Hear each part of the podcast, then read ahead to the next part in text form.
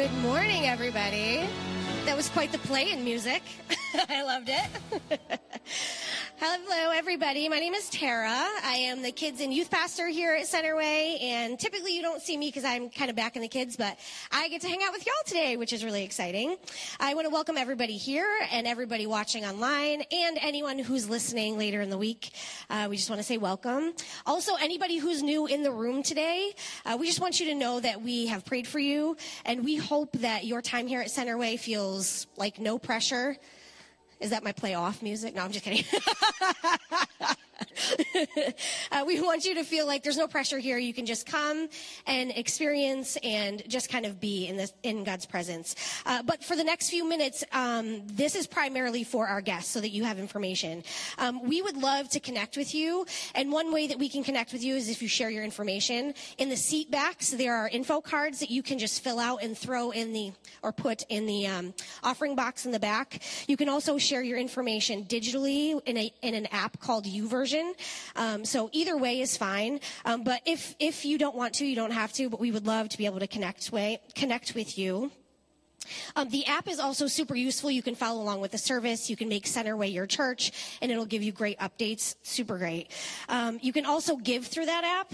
Now, if you're a guest, there is absolutely no pressure to give. Um, but if you want to give, you can give through the app. You can give online on our Give tab and our web on our website.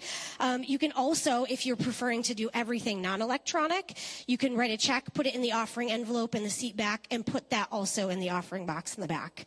Um, so last week we began a new series, and today is week two of In the Light and Darkness series that explores the book of Ezra. Ezra goes hand in hand with Nehemiah. Nehemiah built the wall. Ezra is really involved in the temple rebuilding, so it's kind of cool. So what happened is we'll do, we did Nehemiah. We're going to jump into Ezra for the Christmas season, and then we'll jump back in and finish Nehemiah in January. Um, so there's a lot of exciting things coming up today is the last day to sign up for winter retreat. All of you people who are 7th through 12th grade, make sure you sign up today. A winter retreat is in January. Uh, next Sunday, uh, Centerway will be hosting the Christian Community Choir, Grace Choir, and they will have a concert at 3 p.m. December 20th is our Christmas gathering. We also have a great um, kids and students like party and movie. So make sure you go to the calendar page of our website for more information. Finally, if you have any questions, feedback, ideas, just email connect at Centerway Church, and we would love to connect with you.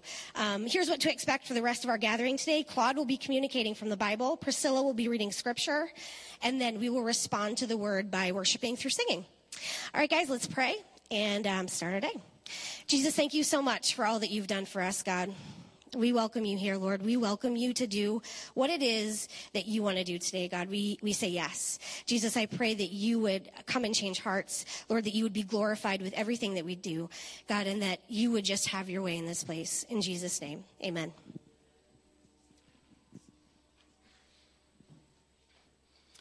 Good morning, Centerway. I'm Priscilla. I'm going to be reading scripture to you today. Um, you can follow along on the screens. Um, you can use your app, or you can follow along in the Bible. Today we're reading Ezra chapter 4, verses 4 to 5 and 24. Then the people of the land discouraged the people of Judah and made them afraid to build, and bribed counselors against them to frustrate their purpose. All the days of, of all the days of Cyrus, king of Persia, even until the reign of Darius, king of Persia. Then the work on the house of God that is in Jerusalem stopped, and it ceased until the second year of the reign of Darius, king of Persia.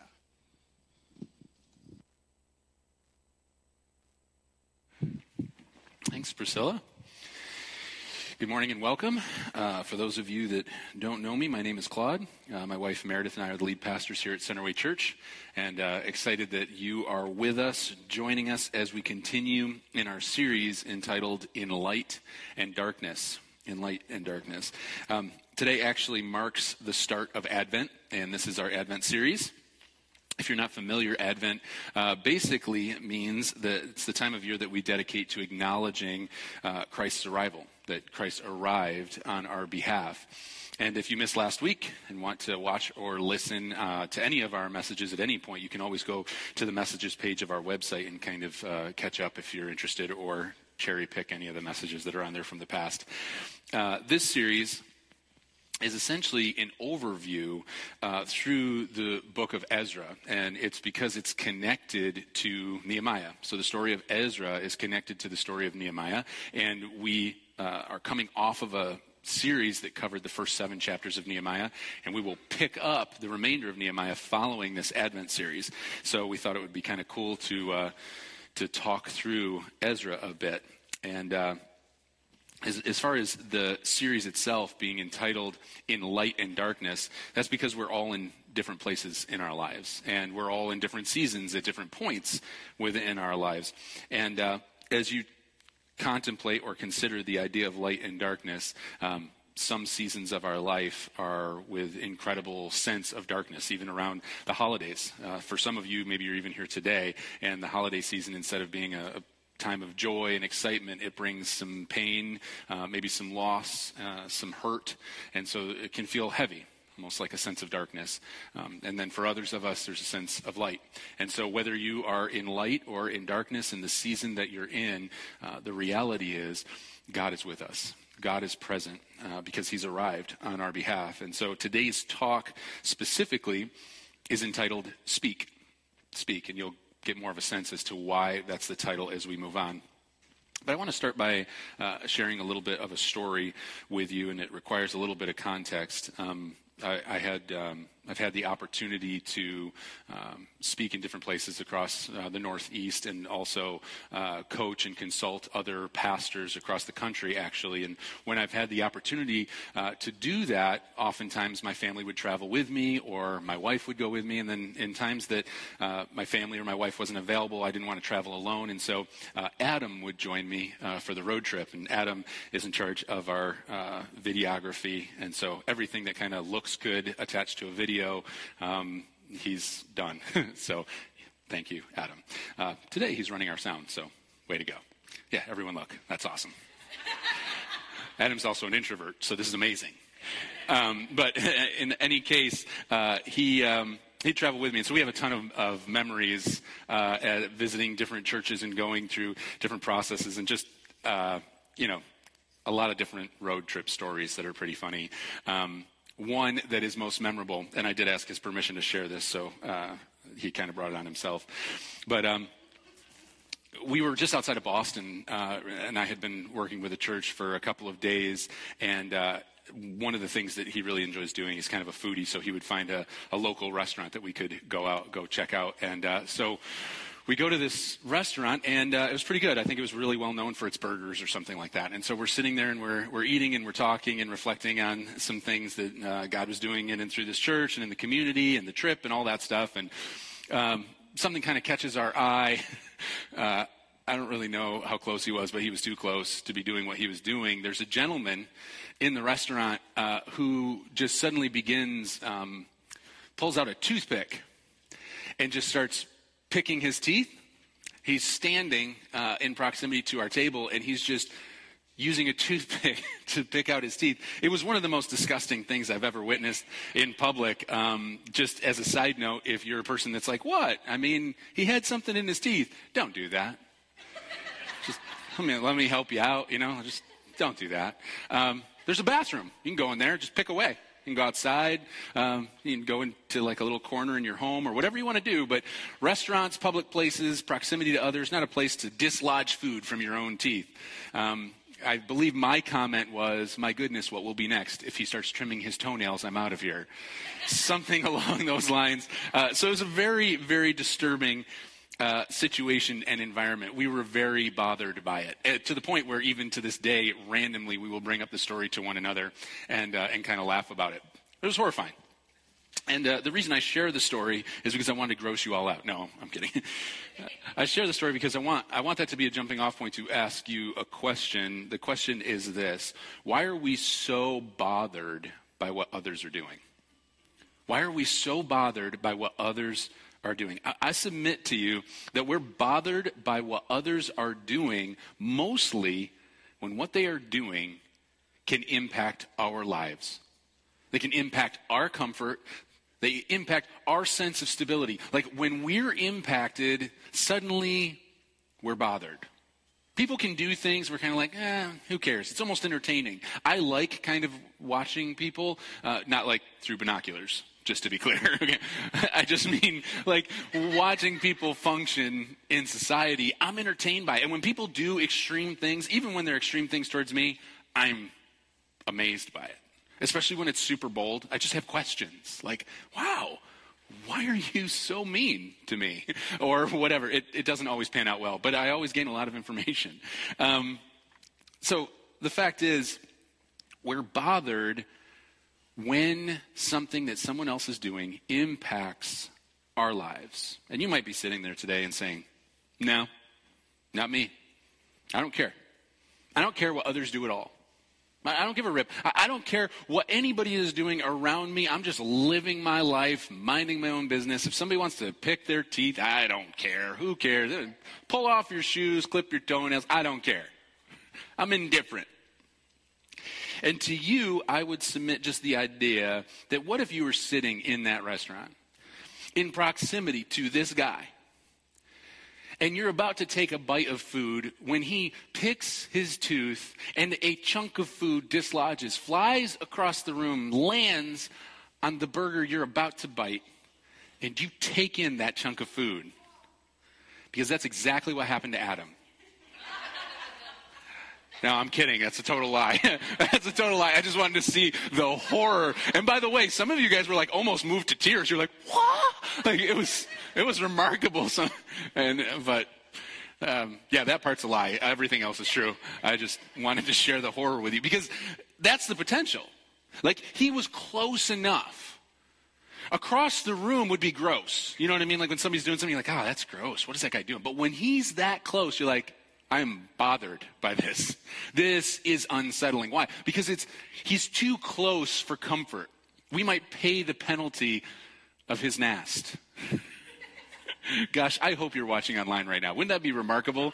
Like if all of a sudden we could just stand back in time and be like, that dude is on. So if you're in the Boston area right now, watching us online, this would be remarkable. Reach out. Uh, anyway, some of you can't even handle the idea. Like as I started talking about the idea of a, taking a bite of food and something falling on it, I saw some of you like cover your faces and look down. There's just something disturbing about the potential. Things bother us when they're in proximity to us. They can cost us something, can impact our lives. They impact us in some way. The human tension, this human tension, is a tension that we all live with. We all live with on some level, not the food part, but the proximity. The way that other people can impact and affect the way we live our lives. That we're in some way just subject to someone else's poor decision someone else's misrepresentation of who God is, someone else's misrepresentation of what church ought to be. The list goes on. We're just kind of in the consequence, in the wake of other people's words, actions. Whether we're a Christian or not, whether we consider ourselves a follower of Jesus, and I know that there's always a mixture of people both in the room and online that are at different points in their spiritual journey. So, wherever you may be in your spiritual journey, as human beings, we live in the tension of proximity to others impacting the way we live our lives. That's what today's text is all about. If we begin by reading verse 4, which I'll do, Ezra chapter 4, verse 4 says, Then the people of the land discouraged the people of Judah and made them afraid to build the people of the land discouraged the people of Judah and made them afraid to build. Now, just a brief context, because I know if you haven't been with us on the journey, it feels kind of like we're cherry picking a text. And so I want to give you some context. The foundation of the temple here has been laid. And so the foundation of the temple has been laid, and the people of Judah are celebrating over the fact that the house of God is going to be rebuilt in Jerusalem after they have come as exiles back into Jerusalem. And so they are shouting praise. They're shouting praise to God for what he has done. And now suddenly, these people in the land around them offer to help them to build. That's what happens in verse 1 through 3 in the beginning part of this chapter. They're saying, like, hey, let, let us help you build. Let us help you build. And uh, the people that are exiled, the people of Judah, know that God has called them to build this temple alone. That this is the house of God, and so they have been called as committed followers of God to build this temple. And so they refuse the assistance of the people around them. And now, their offer to help turns immediately into opposition. Into opposition. So now the people of Judah are dealing with this reality that they have gone from celebration to opposition. Doesn't that sound like the narrative of our lives? Everything is great. Opposition. hey, I'm on a mountaintop valley. Good news, bad news. It's just the reality of the way life comes and ebbs and flows from celebration to opposition. I want to submit something to you that followers of Jesus, if you consider yourself a follower of Jesus, you should anticipate opposition when you advance spiritually. Let me say that one more time. It sounds a little morbid, a little ho hum, and I'll explain. Followers of Jesus should anticipate opposition when we advance spiritually. It should, it should be the expectation that if we're moving forward spiritually, that there should be opposition that comes. Now, I'm not saying be pessimistic. I'm not saying be fatalistic. I'm not saying like, oh, things are good in your life. You just wait. It's going to get bad. But it's okay because God's doing something new. You're welcome. You know, and you're like, oh man, like this is great news. God answered my prayer. He's intervening. The other foot's about to fall. You know, I'm not saying come to life with a fatalistic perspective. What I am saying is don't be surprised. Don't be surprised and don't be deterred if you're being led by God. If God has called you to do something, don't be deterred by opposition. Don't be surprised when it comes. When difficulty comes, don't be shocked. I have three children. Every morning they ask what the temperature is outside or they ask Alexa.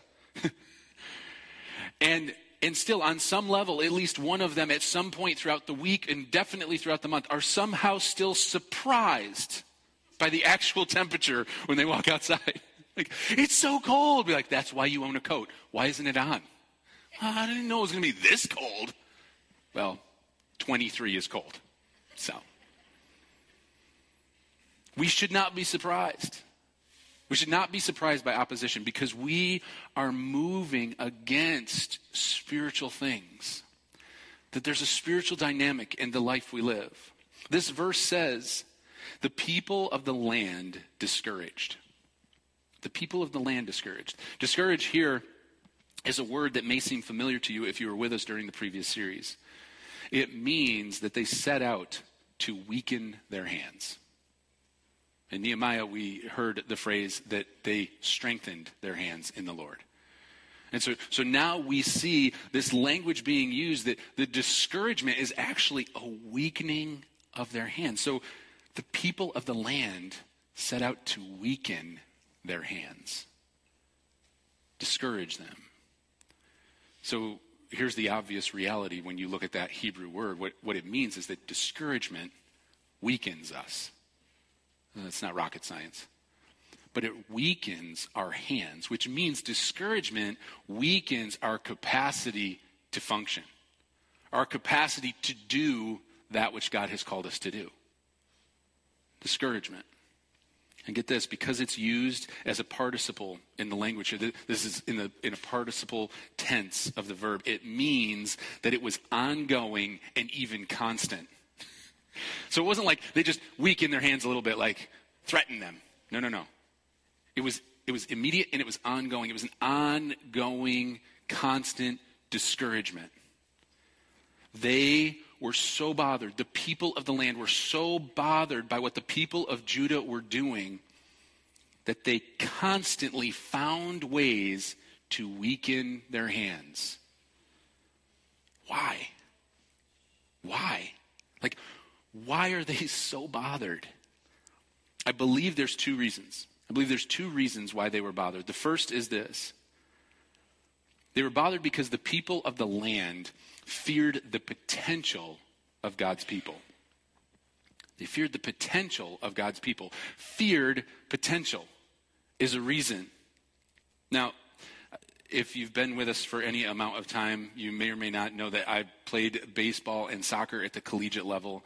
And I was on teams where our ability to intimidate our opponent trumped their talent and ability. Okay?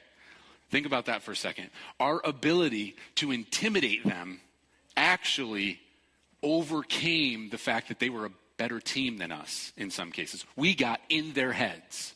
There are examples that I can give where intimidation actually won the day. We weakened them through our verbal intimidation, through the way we carried ourselves on the field, through the way that we carried ourselves even in playing and executing the game. Intimidation led to discouragement that ultimately weakened their ability. They were the better team, and we won. Some of you are being held back. You're locked up today because you're in a season of darkness. You're in a season of darkness that seems to have compiled onto another season of darkness, to another season of darkness, to where you're like, I'm not even sure what light looks like. You're talking about this roller coaster, Claude. I'd love to ride the roller coaster because that means we'll have ups as well as downs. I'm just like on this trip down, it seems. Darker and darker and darker. More loss, more loss, more loss. How much can my heart take? We go into the holiday season, it seems all the more compounded, all the more devastating. I want to tell you that you're being held back and you're locked up not because of your talent, not because of your ability, but because you're being discouraged. You're being locked down because something is in your head. It happens in our lives, both physically and spiritually. We, we think sometimes what happens on this plane only impacts this plane.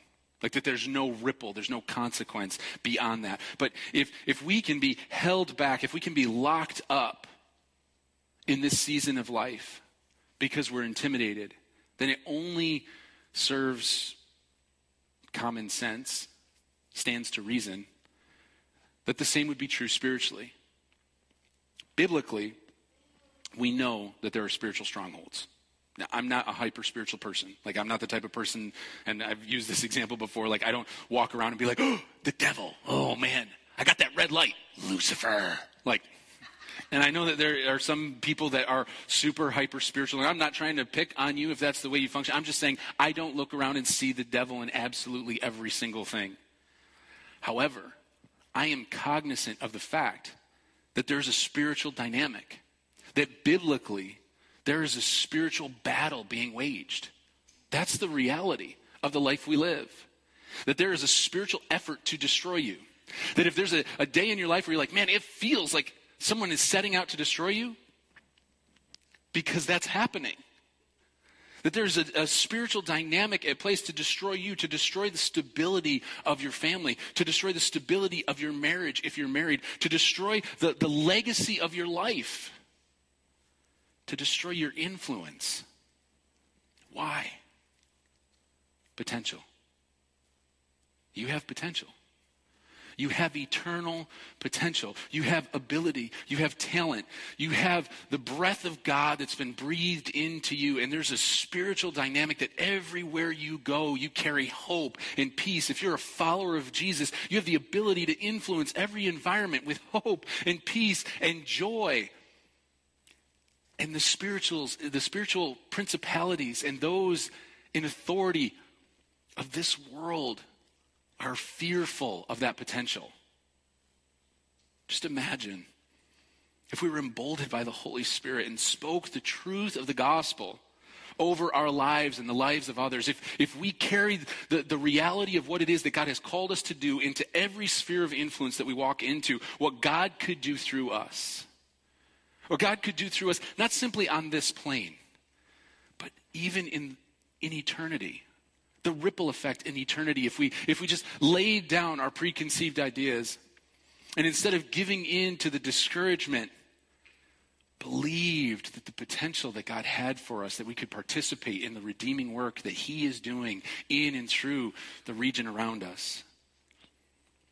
So, the first reason these people came towards the people of Judah is because the fear of their potential. And the second is that these people of the land had a motive. So there's a fear of potential and there's a motive. As I mentioned a little bit earlier, verses 1 through 3 says that they wanted to help. they said, hey, we, we just we want to help rebuild this temple. And the people of Judah says basically say, no, that's okay. God has called us to do it. We, we are functioning within God's will. So if, if you care about who God is and you care about worshiping Him, then realize that we're functioning according to God's will.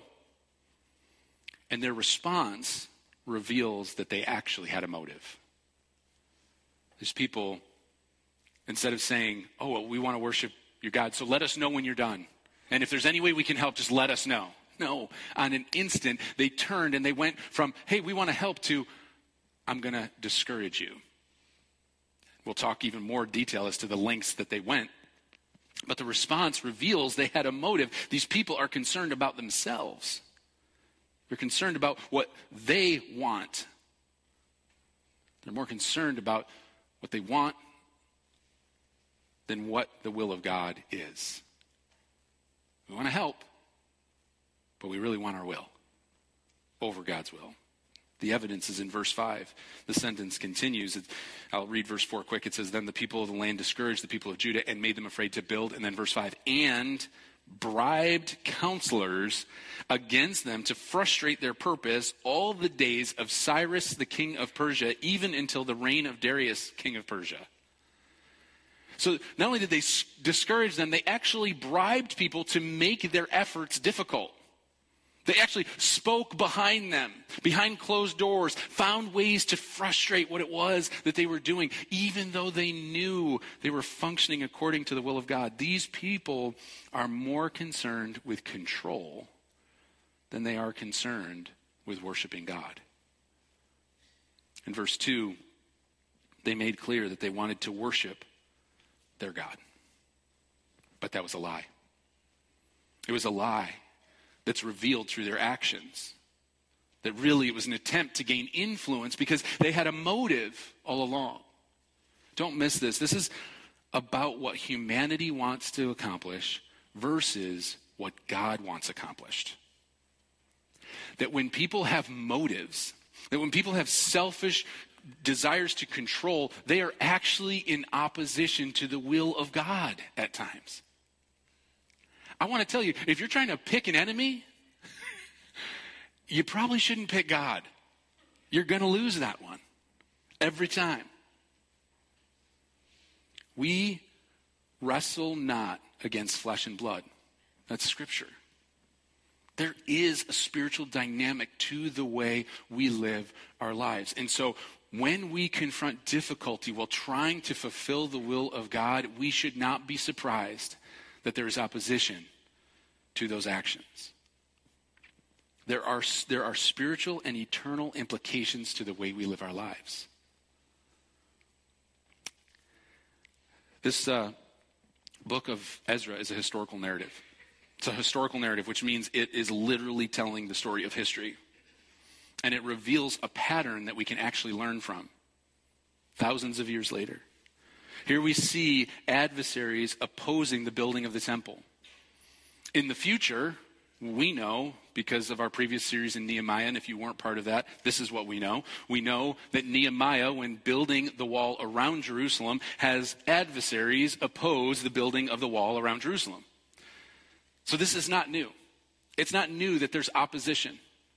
That when God has called his people to do something, that there would be opposition at every level. In fact, verses 6 through 23, part of the reason why we skipped that chunk in communicating today's text is because it interrupts the historical narrative.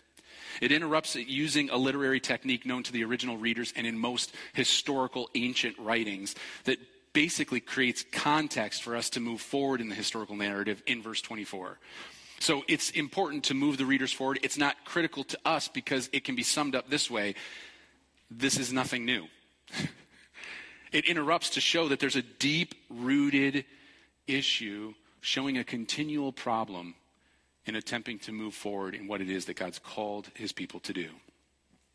And then it reconnects in verse 24, and in verse 24, which I'll read, it says this.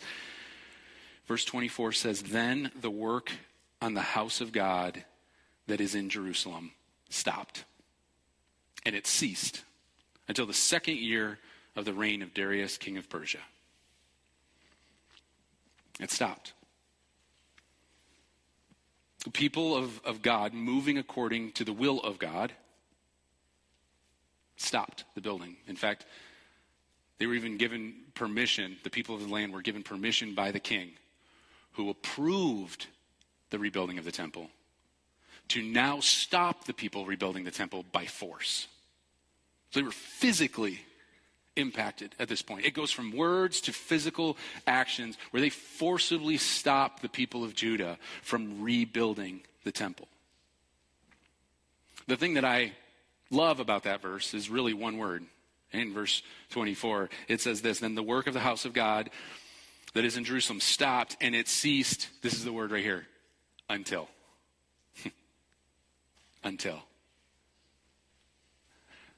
Some of you need to hear the until. Because something of God has been spoken into your life, something of hope, something of belief, and, and it seems like it's over. It ceased. And I want to tell you until. Until. If God has set this in motion, if God has spoken it, if it is in line with the will of God, if it is biblical, I'm not talking about our selfish motives. I'm not talking about something where you're like, I want this because I want it. I'm talking about something where God has whispered it into your heart and into your life where you're like, listen, this is going to come about. I want to tell you until. It's going to happen. God is going to bring about that which He said He would bring about. Get this, there, there's all these conversations about the king of Persia, this king, King Cyrus, King Darius. I could go through the breakdown of all of it, but honestly, it would be somewhat of a waste of our time. I will simply tell you the conclusion. The times that are given in verse 5 show us that the opposition, threats, and intimidation lasted, wait for it, 20 years. 20 years, they were discouraged. That is a deep valley. Some of you are like, I'm going on months. I'm going on years. Maybe. Some of you are like, anybody got 21? 21 years. You know, like, the point is, it was constant. Constant threats, constant difficulty, constant struggle. 20 years of them believing that God called them to do something, that they believe they're furthering God's will, and yet there's opposition. You know, our theology is somewhat a hot mess when we think that the, that the Word of God, that the will of God somehow means there's no difficulty attached. like, where in Scripture does that show? But in our American Western theology, we've, we've attached theology to ease as God's will. Like, hey, if it's easy, it must be God. What? What are you talking about?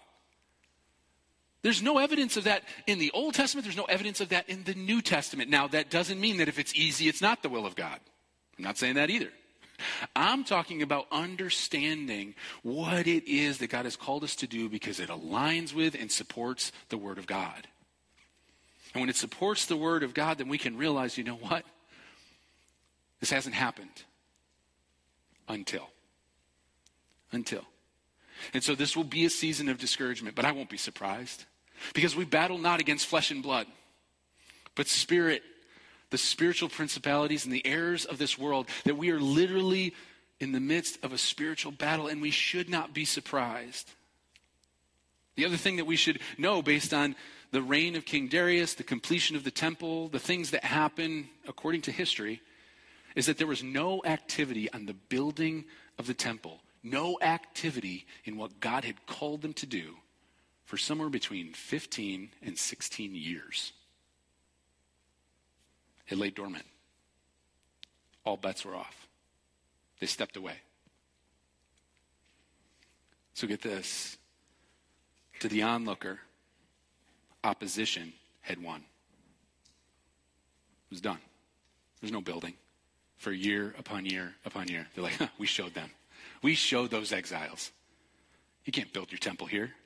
You're not going to impose on the way we live our lives. You're not going to dislodge the control that we've had over this region. Uh-uh. We showed them. They believed that intimidation had won, that they had thrown in the towel. That intimidation, selfish motives, and control had won the day. Until. Until. Until the temple was built until the temple was built. And we fast forward and we know that the wall was rebuilt and that the city was repopulated, that God's will came about. Listen, God is at work, even when it seems that He's not. Because God said He would be at work. That's why. Because he says he will never leave you nor forsake you. Because he says he will build his church. Because not only are you individually deeply loved, but we corporately are on mission. That there's a plan and purpose for our one and only lives and that God is at work. And so you might be in the midst of opposition. You might be in the midst of the darkness of your life. And I want to tell you until, until God is still at work. Don't throw in the towel. Don't be intimidated. You have potential because of Christ in you. That's it. Listen, this is not a pep talk. This is not a talk about, like, hey, listen, you're good, and people are good. You just try harder, you be nicer, and certainly everything's going to work out in some weird way where we just sit back and go, oh my goodness, things are better now. No, oh, those are, those are empty promises. And I'm also not telling you to lower your theology and put God into some box where he's like some type of a genie that we just ask for wishes and it comes about and then we declare him real. No. I'm talking about walking in the difficulty, frustration of life and realizing that in the midst of it, God is walking with us that He has never left us, that through the valley of the shadow of death, He is by our side, that God is walking with us right through the pain, with tears running down our eyes, with pain and hurt. God says, Listen, but I'm not leaving you because I love you. Even though I know the wretchedness of your heart, I love you and I will not leave you or forsake you. We have potential because of Christ in us. Jesus stepped into time. That's what the holiday season is all about. That's what Advent is about Jesus arriving in a manger. That the God of heaven stood back and saw the, the continual struggle of humanity and realizing that we, in and of ourselves, could never do enough good to reconnect our relationship with God because of the sin and depravity of our heart. And so God Himself stepped into time and Jesus was born in a manger, and he lived a life that we could not live, sinless. And then laid down his life on a cross and died the death that you and I deserve. And in that moment that he died and he was put into a tomb, the world thought they had won. and for three days it remained silent and dormant until until the stone was rolled away. And Jesus had victory both over sin and death. That because of the person and work of Jesus Christ, we can now have access to God the Father. Not because of our behavior, but because of the behavior of Jesus Christ imparted to us. Because of the work of Jesus Christ, we can find hope in the midst of hopelessness. We can find a peace that passes all understanding. We can find joy, not because we enjoy the, the pain of the situation, but because we understand that we're not living for this life, but that God is at work, something larger, something eternal. We can be more than conquerors through Christ Jesus. So, what can we do? How do we apply this? Like, so much of what I'm talking about, you're like, okay. Like, maybe you're sitting in there and you're like, I'm convinced. All right. Here's the problem it's kind of easy to consider and maybe even believe, but opposition will come. or you're in darkness right now. You're in the hurt right now. You're in the pain right now. And so you're sitting there and saying, All right, I, I believe it, but it doesn't change my circumstances. It doesn't change my situation. In fact, sometimes the opposition will come constantly. Sometimes it will come for 20 years. Sometimes it'll seem like, man, is this struggle even worth it? I'm so fatigued. What is God doing? Well, in verse 3, the people of God spoke his will. We can know the truth and even identify a lie being spoken over us, but it's an entirely different thing to speak the truth over our situation, to speak the truth over our lives. Why? Because in the midst of the darkness, we just say, This is where we're at. We settle here, I guess. We set up camp right here, we're done. Instead of saying, No, I'm going to I'm going to speak the truth of the gospel over my life. This is a lie, and I won't settle for it. And if it means 20 years, then I will continue to speak the truth of the gospel over the situation because I know that God is at work. And even though it seems dormant, God is doing what he can only do. And so therefore, I will do what only I can.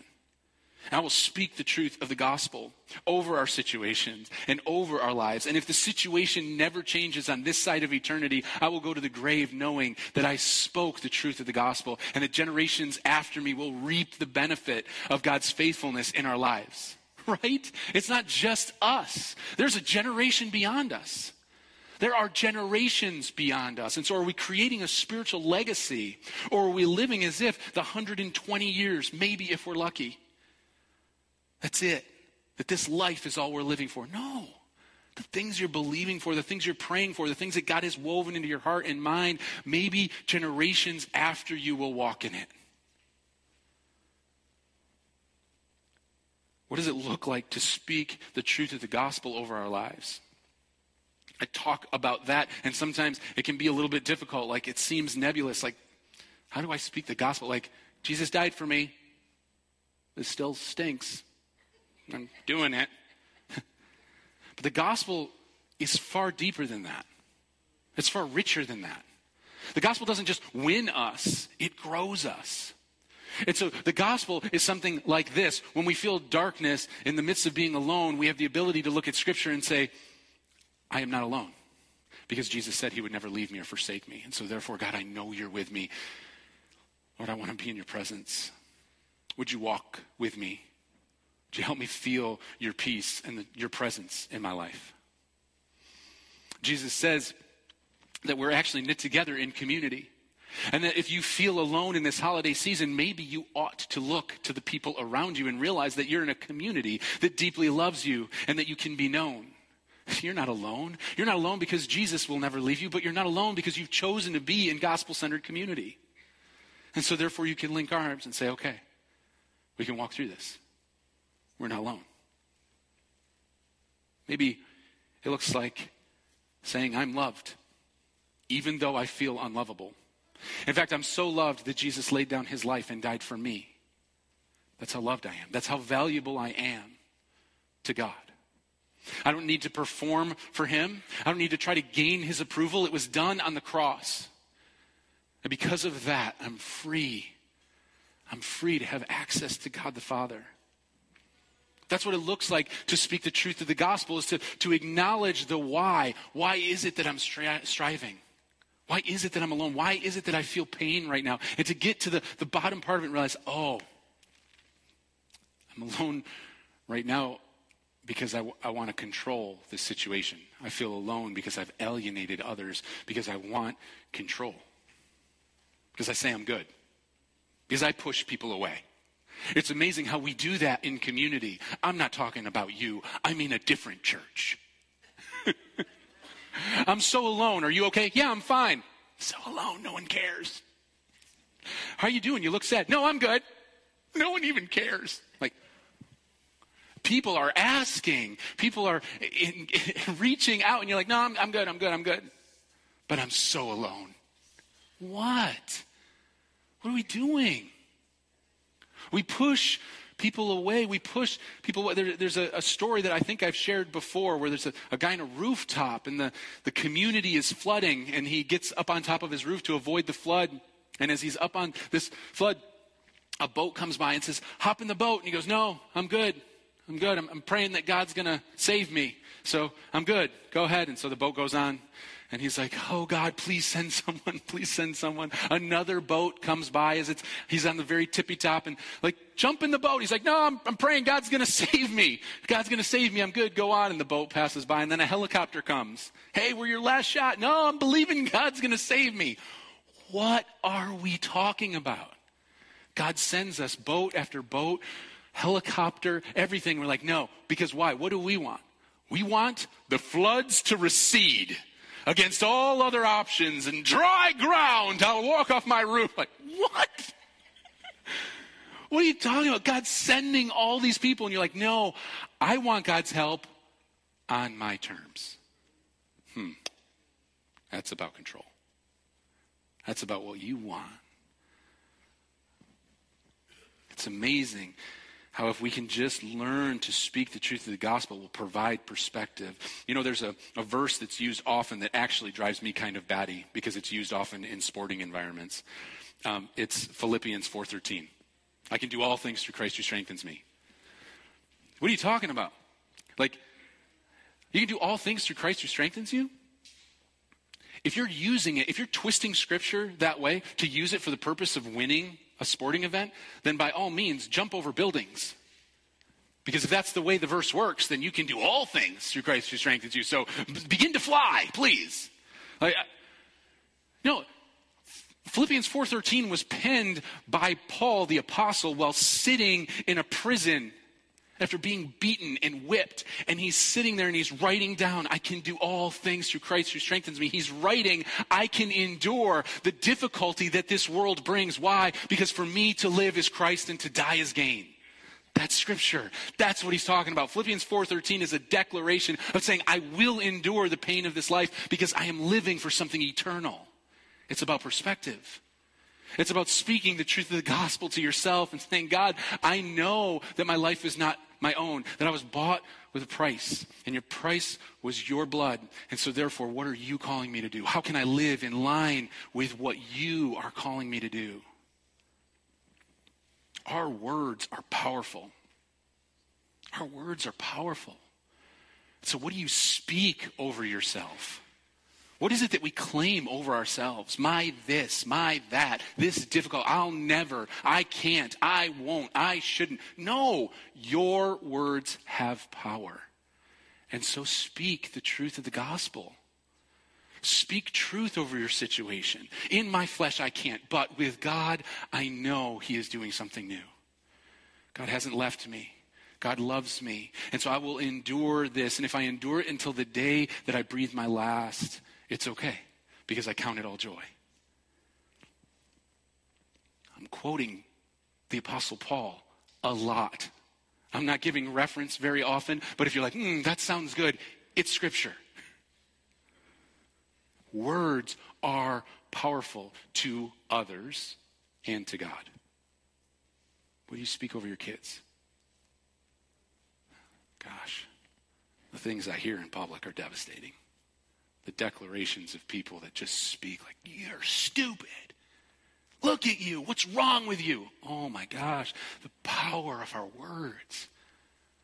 We create a community in this place where, where children will come, where adults will come, where young people, teenagers will walk into this place and they'll realize that they, were, they will have blessings spoken over their life that you, are, that you are loved, that you are special, that God has a plan and a purpose for you, that you are knit together in your mother's womb. And if you're rejected by everyone else, in this place you are known and you are loved. Will we be carriers of the truth of the gospel? That will speak against the lies of even well meaning family members. Some of you are locked up by the intimidation and hurtful words of people in your past. You're, you're an adult and you're intimidated because of a lie that was spoken over your life? Would you speak the truth over that, not only for yourself, but in the lives of others? Gosh, words are powerful. And we have the ability to not only speak words over ourselves and over others, but to speak words to God and say, Lord, would you come and intervene? And in some cases, just simply weep and cry out to Him. It's amazing. Opposition has no problem speaking. the opposition speaks a lot. And even in Scripture here, the opposition spoke and it weakened the hands of God's people. It weakened them. The words weakened them. What is it that God is calling you to do? Don't allow the words of others and the lies of this world to weaken what it is that God has called you to do in this world. Don't believe that you're too young. Don't believe that you're too old. Don't believe that you're too tired, that you're too uh, that you're not educated enough, that you're too educated, that you're all the lies, all the lies that lock us up and say I can't have influence in this world. I can't have impact. My time is done. Or I can't even begin. Because what if they ask a spiritually difficult question? What if they ask, what if, what if, what if, what if? Listen, God has called you to be a part of what it is that He is doing in and through this community, this region, surrounding regions, and the spheres of influence that God has placed you. So if you want to know how it is that we can apply this, we can choose to speak the truth of God's word over our lives we can choose to speak the truth of God's word over our loved ones, over our situations. We can speak the gospel not only to others, but even to God. But God, you promise this. And so I will remain faithful until.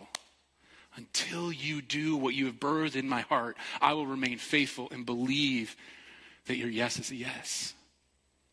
And so I'm, I'm simply available for whatever you have, Lord all of my life. We say every week that the text requires something of us. And so I have a question that I want you to consider asking yourself. The question is this Where do I need to understand the power of my words? Where do I need to understand the power of my words? Scripture says that we have life and death in the tongue. That's a proverb. There's power in the words we speak. Where do I need to understand the power of my words? If you would just bow your heads, if you'd like, you can close your eyes. You certainly don't have to. You just look at the ground if you want. I'm having you bow your head so you're not um, kind of distracted by the worship team making their way up here. As they make their way up, I want you to continue to contemplate where maybe you need to understand the power of your words. For some of you in this place, the power of your words begin with speaking a prayer of salvation, a prayer of surrender, a willingness to acknowledge that which Christ has done for you and to come into relationship with Him. And so today, if you've never asked Jesus Christ to be your personal Lord and Savior, if you've never acknowledged the fact that He died on a cross for your sins, this can be that moment. And you can come into relationship with the Lord not by repeating a rote prayer or going through some spiritual motion, but in the quietness of your mind right now, praying a prayer somewhere along the lines of acknowledging, God, I'm a sinner, but you died for me. Would you forgive me? Come and be the Lord and leader of my life.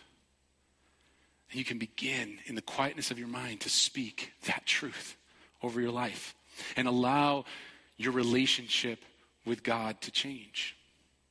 And it's the beginning of a decision. In fact, if you're praying that prayer for the first time today, I'd love the opportunity to talk to you. After today's gathering, I'll be at the next steps area. And people will ask me all different questions there. You can feel free to come up. You won't stick out or anything like that. If you want questions about what's next for you. If you're watching live right now, and you just prayed that prayer and you want to take next steps in your spiritual journey, you can click request prayer. You'll go into a private chat with one of our pastors. They'll talk to you about next steps. If you're watching or listening later on through our messages page or through our podcast, you can always reach out via email or through our next steps page on our website. We'd love to walk alongside you. For everyone who's prayed that prayer, for everyone that's already in relationship with the Lord or has prayed that prayer for the first time today, I want to encourage you where do I need to understand the power of my words? Maybe it's in a relationship. And I believe that even as I was speaking, that the Holy Spirit was faithful to just bring something right to mind, like somebody where you're like, darn it. Yeah, I need to make that right. Maybe it's a, a, lie that you've spoken over someone else that you need to clarify. Maybe it's something that you need to repent before the Lord. And I'm not saying position yourself in a, in a, in a position of vulnerability to, to someone that has hurt you or someone that has abused you in the past. I'm not saying that. I'm talking about maybe making it right before, between you and God. But maybe there is an opportunity for resolution, a relationship, a, a strained relationship with a family member, a loved one. I'm always amazed in the holidays how people that profess Christ still have rifts in their familial dynamic. We have the ability to just to be free of that.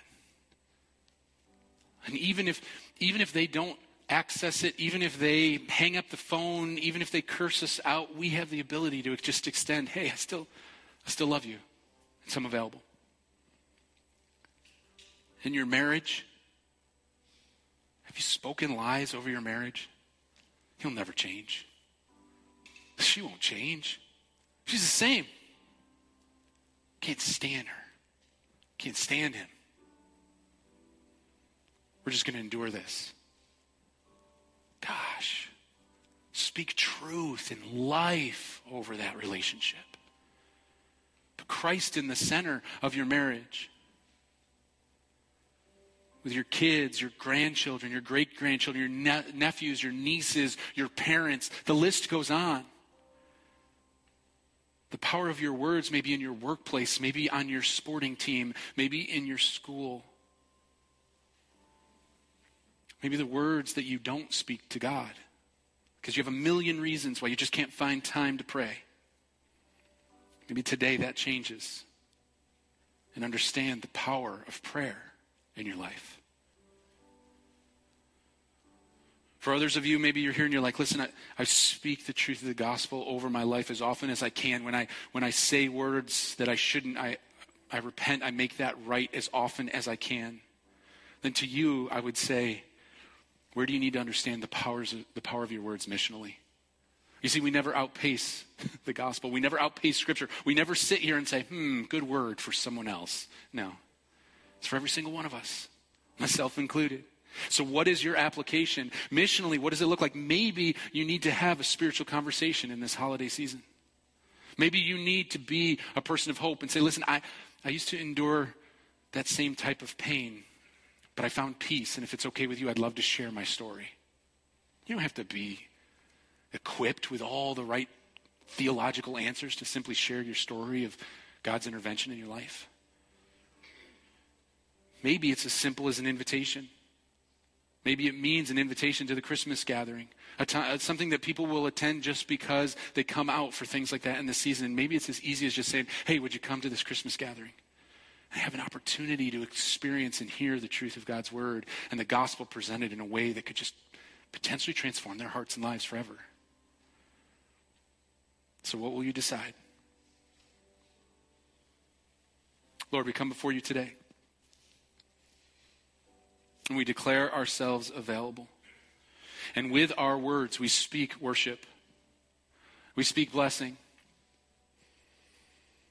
We choose to worship you in response to who you are and that which you have done. In the midst of our circumstance, in the midst of difficulty, in the midst of mountaintops and valleys, Lord, wherever we find ourselves, in this moment, we choose to speak worship and blessing to you. Would you hear our praise? And would it be a sweet sound to your ears? Let's worship the Lord together.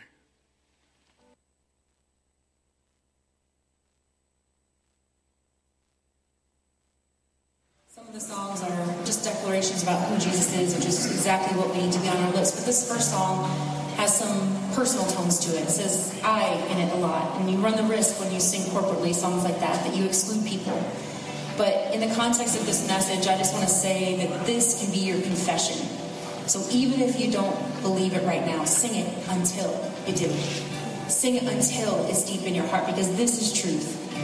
This is not just fancy words. This is truth that God has been faithful all of our days. So even if you don't feel it, or maybe you have yet to experience God's faithfulness, let's declare this together, shall we?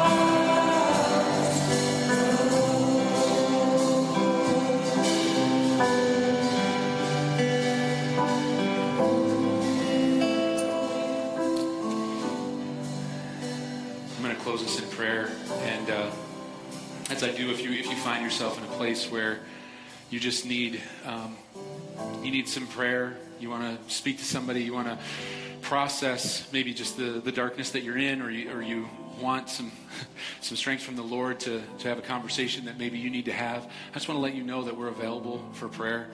That Meredith will be available up here, and uh, I'll be available at the next steps area. And uh, we just want to pray with you and walk alongside you. Um, and uh, let's go ahead and close in prayer. Heavenly Father we come before you and we're grateful that you have done the work, that we can walk in freedom because of that which you have done, that we can have access to God the Father because of your sacrifice. And so we come before you just declaring ourselves available to be a part of whatever it is that you want us to be a part of. Lord, we want to walk in your will. We want to leverage all that we are. We want to steward our lives for your glory. So, would you give us the words to speak? Would you show us the areas of our lives we need to change the language to the truth of the gospel so that it can have eternal impact and influence in a world that so desperately needs it and wants it.